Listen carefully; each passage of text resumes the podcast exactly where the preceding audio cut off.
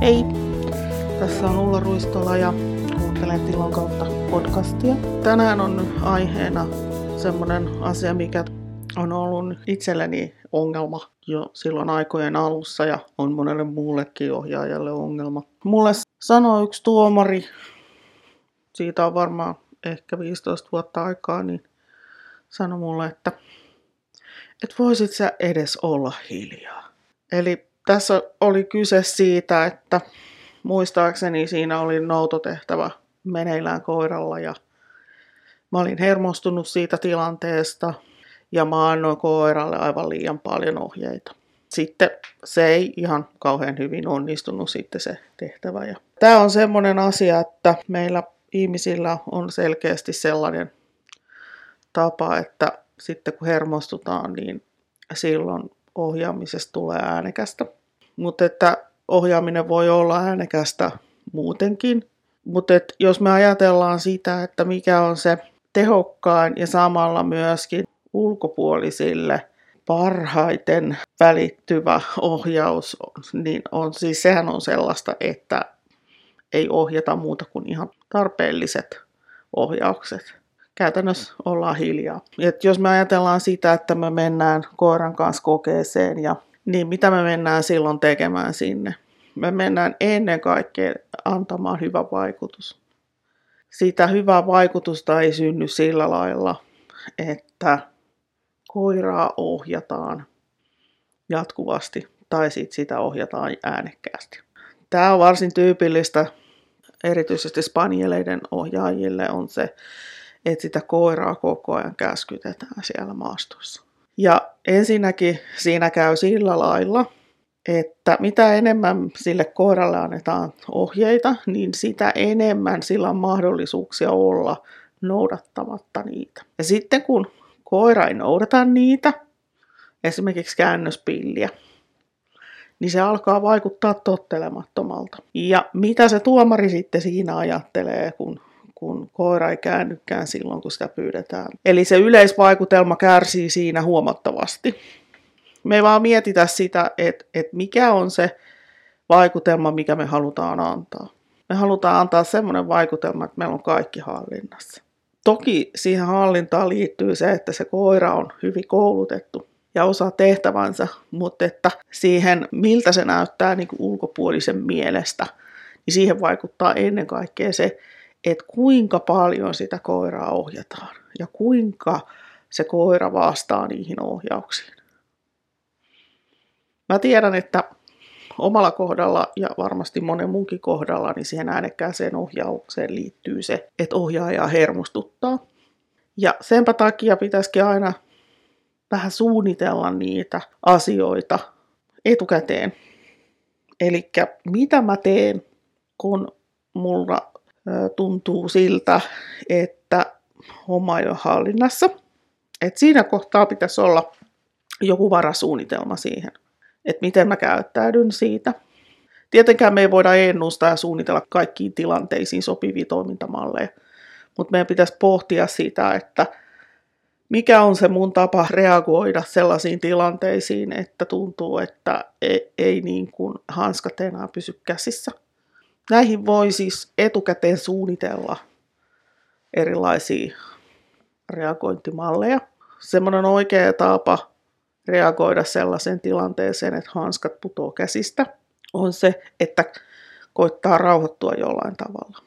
Ja se, miten kukin yksilö rauhoittuu, niin sehän tietysti riippuu siitä yksilöstä ja sen oppimishistoriasta. Mutta et, et olisi hyvä, hyvä opetella jo, jotakin sellaisia tapoja, millä pystyy sen oman kiihtymyksen ottaa haltuun.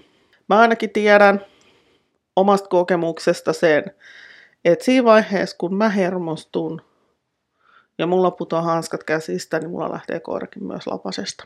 Silloin olisi niin kuin etukäteen hyvä työstää ajatuksissaan ja kenties jonkun mentaalivalmentajan tai valmentajan kanssa niitä tilanteita, mitä kokee haastavina. Tutut aina nauraa sitä, että etulla pitää laittaa kokeessa semmoiseen paikkaan, missä on kuusiaita. Tämä johtuu siitä, että kun mä pistän koiran kuusikkoon, niin mä en enää näkään sitä ja sitten sillä hetkellä rupeaa ahdistamaan. mä oon työstänyt sit sitä asiaa niin, että mä olen tarkoituksella työskennellyt koirien kanssa tiuhassa kuusikossa niin, että, että mä oon ruvennut saamaan niin itsevarmuutta siihen tilanteeseen, kun mä en näe koiraa ja mä en tiedä, missä se on. Tästä syystä mä en varmaan ikinä voi ottaa seisojaa, kun mä kerran kestä sitä, että mä en näe koiraa. Tälleen tämmöisen sivuvitsinä. Haastavaan tilanteeseen, niin sitä pitää harjoitella, mutta sitä varten pitäisi myöskin suunnitella joku semmoinen toimintamalli. Ja sitten meidän täytyisi myöskin tunnistaa, koska meillä alkaa hermostus tai ahdistus nousemaan. Ja sitten ensimmäinen asia, mitä pitäisi siinä kohtaa tehdä, on pistää suu kiinni ja lakkaa pillittämästä. Ylipäätänsä niin kuin päättää se, että mä puhun koiralle mahdollisimman vähän ja mä pillitän sille mahdollisimman vähän. Koska mitä enemmän me puhutaan koiralle ja mitä enemmän me pillitetään, sitä enemmän se koira tietää, että me ollaan hermostuneita. Ja sitä enemmän koiralla on mahdollisuus joko olla välittämättä niistä tai sitten häiriintyä. Et se meidän äänikäs ohjaaminen saattaa niin kuin johtaa siihen, että koira häiriintyy niin, että se ei pysty suoriutumaan tehtävästä. Tässä omassa genressä, mikä liittyy näihin spanieleihin, osa koirista häiriintyy ohjaajan jatkuvasta pillittämisestä niin, että ne ei joko hae lainkaan kunnolla, tai sitten ne päättää, että paskat, että kun mä en saa kerran tehdä sitä, eikä mä saa tehdä tätä, niin mä teen just niin kuin mä itse haluan. Ja se sitten siitä hyvästä yleisvaikutelmasta sitten sen tuomarin silmien edessä. Olisi hyvä ihan, ihan vaikka kirjoittaa paperille se, että mitä mä teen, kun mä hermostun. Tai sitten, jos käy jossain mentaalivalmennuksessa, niin kun siellä tehdään niitä tehtäviä, niin tämä valmentaja kirjoittaa paperille sen tu- toimintasuunnitelman. Siihen on olemassa useammanlaista erilaista harjoitusta, millä voi sitä kisajännitystä ottaa hallintaan. Siksi toisekseen niin on varma, että koirat ei myöskään arvosta sitä äänekästä ohjaamista.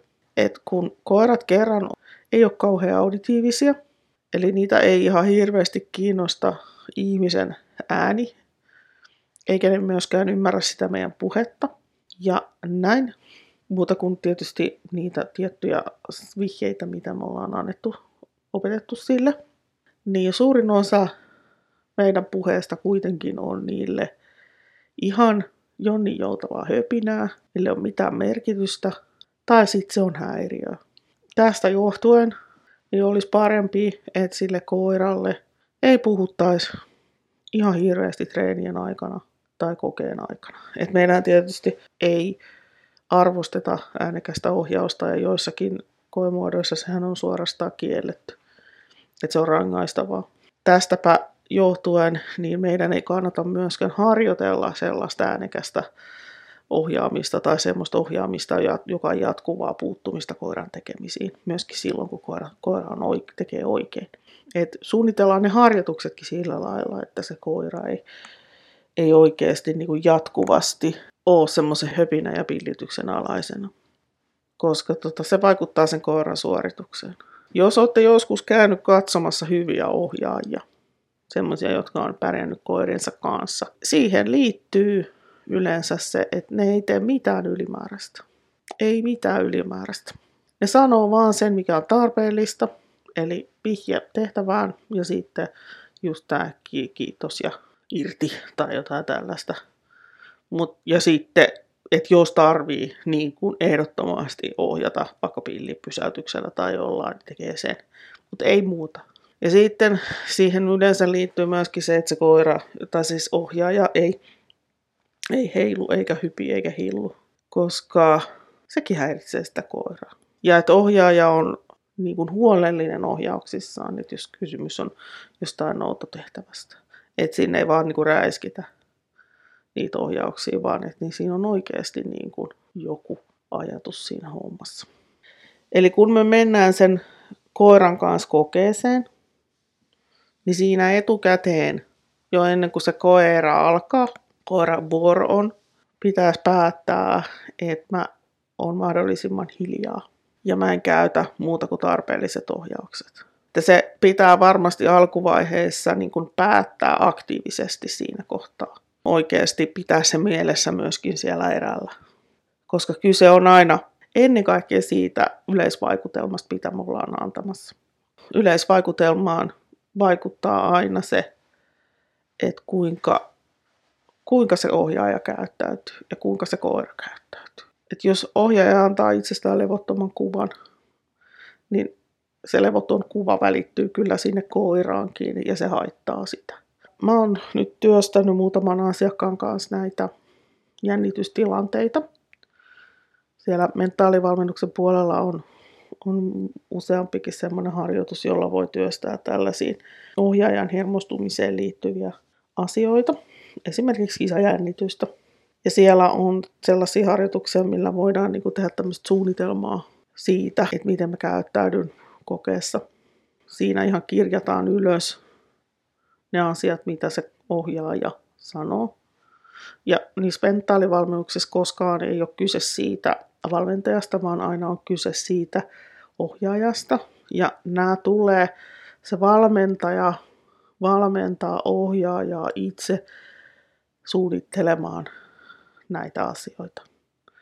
Eli ne ei ainakaan pitäisi tulla siltä valmentajalta ajatukset, vaan ne kaivetaan sieltä ohjaajasta itsestään. Koska silloin kun ne tulee ohjaajasta, niin silloin ne tulee niin kuin asiakkaalta itseltään ja silloin työstetään oikeaa asiaa. Ja sitten se voi olla pitkäkin prosessi, että saadaan niin kuin tämä tämmöinen hermostuminen ja siitä johtuva ohjaajan äänen antaminen niin loppumaan.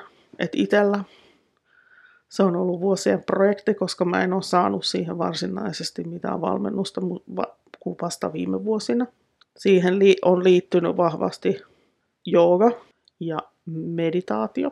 Ja sitten siihen on myöskin liittynyt tämmöinen dialektinen käyttäytymisterapia. Eli missä on opiskeltu nimeämään omia tunteita, koska on hyvin vaikea ottaa sitä omaa hermostuneisuutta tai ahdistusta hallintaan, jos ei pysty nimeämään sitä. Et siinä vaiheessa, kun rupeaa tunnistaa omia tunteitaan ja omia reaktioitaan, niin sitten siinä vaiheessa alkaa olla se semmoisen sellaiset hallinnan elementit siihen itsensä kontrolloimiseen näissä jännittävissä tilanteissa.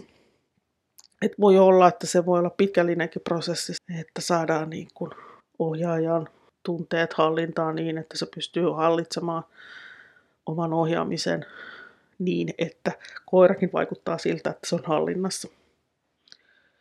Toki tämä äänekäs ohjaaminen voi olla myöskin sitä, että ohjaaja ei vaan ole ymmärtänyt asiaa. Että se, ei vaan niin kuin, että se ei ehkä johdukaan niin kuin hermostuksesta, vaan koira, sen ohjaajan käytöksestä. No kaiken kaikkiaan. Sitten myöskin siitä, että me on opeteltu semmoinen äänekäs tapa ohjata. Itse nykypäivänä koitan ihmisille siellä kurssillakin sanoa aina, että pyrkikää siihen, että ette ihan hirveästi puhu sille koiralle. Koska mitä enemmän te puhutte, niin sitä enemmän te valmennatte itseänne siihen äänekkääseen ohjaamiseen.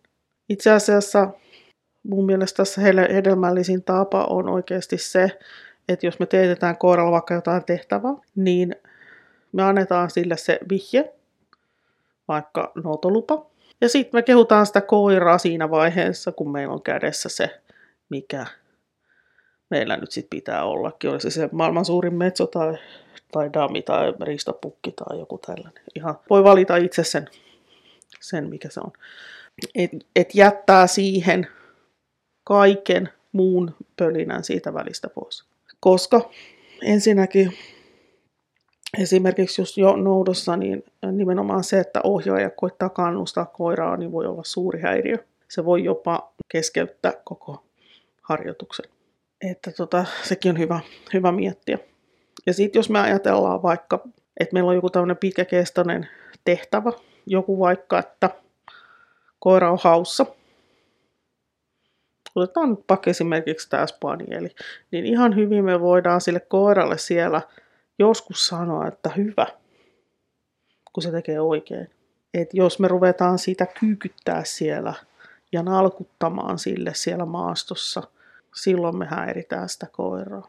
Ja niin kuin mä tuossa aikaisemmin sanon, että kun me häiritään sitä koiraa, niin siellä yleensä on kaksi reaktiota. Voi siellä toki jotain muutakin olla. Niin on se, että se koira ei tee ollenkaan, sitten se toteat ja paskat, että eihän mä pysty tässä tekemään mitään töitä, kun tuo koko ajan häiritsee mua. Eli siellä toiminta lakkaa. Tai sitten siellä on tämä, että ne koirat ajattelee, no niin, nyt se tuolla mua komentelee ja ihan koko ajan, koko ajan häiritsee. No, mä en välitä siitä mitään sitten. Mä teen niin, just niin kuin mä itse haluan. Niin kumpikaan näistä ei ole meidän kannalta hyödyllistä. Niinpä me opetellaan sit siihen niin kuin jo varhaisessa vaiheessa, että me ei puututa siihen työskentelyyn. Tämä koskee niin kuin ihan mitä tahansa harjoitusta. Oli, oli se sitten noutoharjoitusta, hakuharjoitusta, seuraamisharjoitusta, paikallanoloharjoitus, pysähtymisharjoitus. Et mitä vähemmän meteliä, sen parempi. Sitten voidaan pohtia sit sitä myöskin, että no eikö niitä koiria saa kehua. No kyllä, niitä mun puolesta saa kehua, mutta siihen, sekin, siihenkin täytyy joku ajatus olla siinä mukana. Ja sitten täytyy niinku miettiä myöskin se, justiinsa, että onko se kehu häiriö, koska silloin kun se on häiriö, niin se on rankasu, ja se, koska se haittaa sitä työskentelyä. Ja sitten jos on jatkuvaa äänekästä, niin sekin häiritsee. Se häiritsee koiraa, se häiritsee ympäristöä, se antaa huonon vaikutelman. Sitten se kehu voi tulla myöskin ihan väärään paikkaan. Että jos se koira kuitenkin palkaantuu siitä kehumisesta, mutta me kehutaan jotakin sellaista kohtaa, mitä me ei halutakaan, niin sitten me vahvistetaan väärää asiaa. Et ylipäätänsä tässä koiraohjaamishommassa niin olisi syytä pysähtyä pohtimaan sitä, että mitä mä teen. Ja vahvistuuko tässä joku käytös vai, vai ahdistuuko tässä joku käytös. Eli käytännössä, että toimiiko se mun kehu oikeasti palkkiona vai toimiiko se rankasuna sinne koiralle. Ja jos se toimii rankasuna, niin silloinhan se häiritsee sitä koiraa. Tai se, se saattaa jopa haittaa se, sitä suoritusta niin kuin kokonaisuudessa tai oppimista.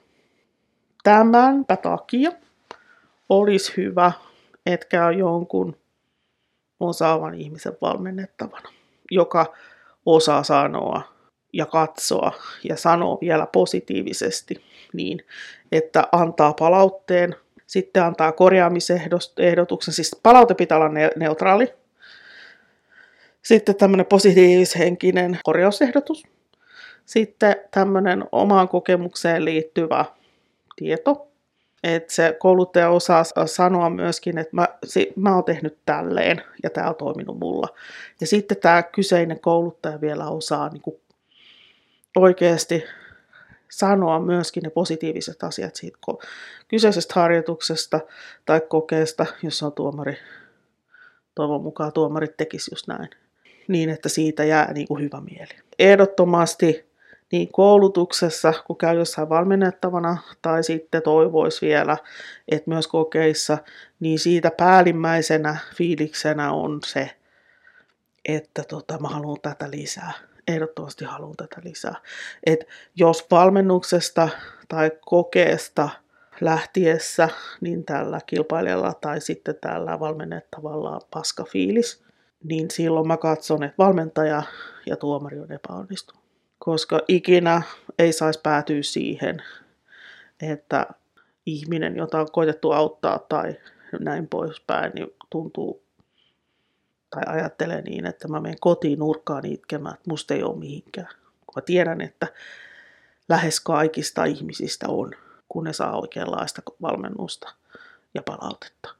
Ja tässä kohtaa niin kuin sitten nämä, jotka on auktoriteettiasemassa, eli valmentajat ja koetuomarit, niin niiden pitää miettiä se, että mikä heidän oma suullinen ulosantinsa on. Et jos vielä palataan siihen ohjaajaan itseensä, tässä olisi ehkä hyvä myöskin, että jos se nyt sitten halua mennä minnekään valmennettavaksi, itse kirjoittaisi paperille jonkinnäköisen suunnitelman, että miten mä aion ohjata koiraa ja kuinka paljon mä käytän siihen pilliä tai sanallista ohjausta ja mitä mä teen, kun mä hermostun.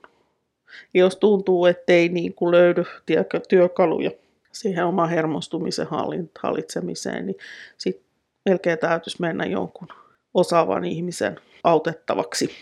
se voi ratketa helpostikin, mutta sittenhän se voi myöskin olla vuosien prosessi, että jos huomaakin, että, että mulla on täällä muutakin työstettävää kuin se mun oma, oma koiraharrastus. Että voihan siellä taustalla olla, olla siis tällaisia muita haasteita siellä mielen tasolla. Mutta niistä kun ottaa niin kun kopin, niin homma varmasti sitten ainakin helpottuu. Ja sitten ihan lopuksi niin haluan sanoa, että jos haluaa päästä tämmöisestä kisajännityksestä ja tällaisesta osallistumisjännityksestä tai ohjaamisjännityksestä eroon, niin siinä olisi tärkeää, että se oma treeniporukka, oma valmentaja ja nämä ihmiset siinä ympäristössä tukee meidän positiivisuutta.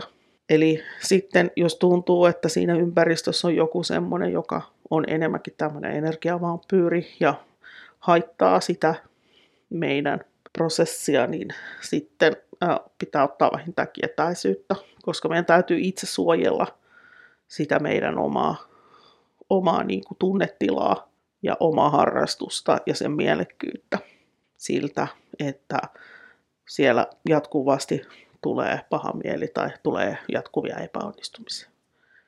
Ja sitten se, että sieltä tulee jatkuvaa nega palautetta, koska siitä negatiivisesta palautteesta ei kukaan hyödy, vaan se palautteen täytyy olla rakentavaa.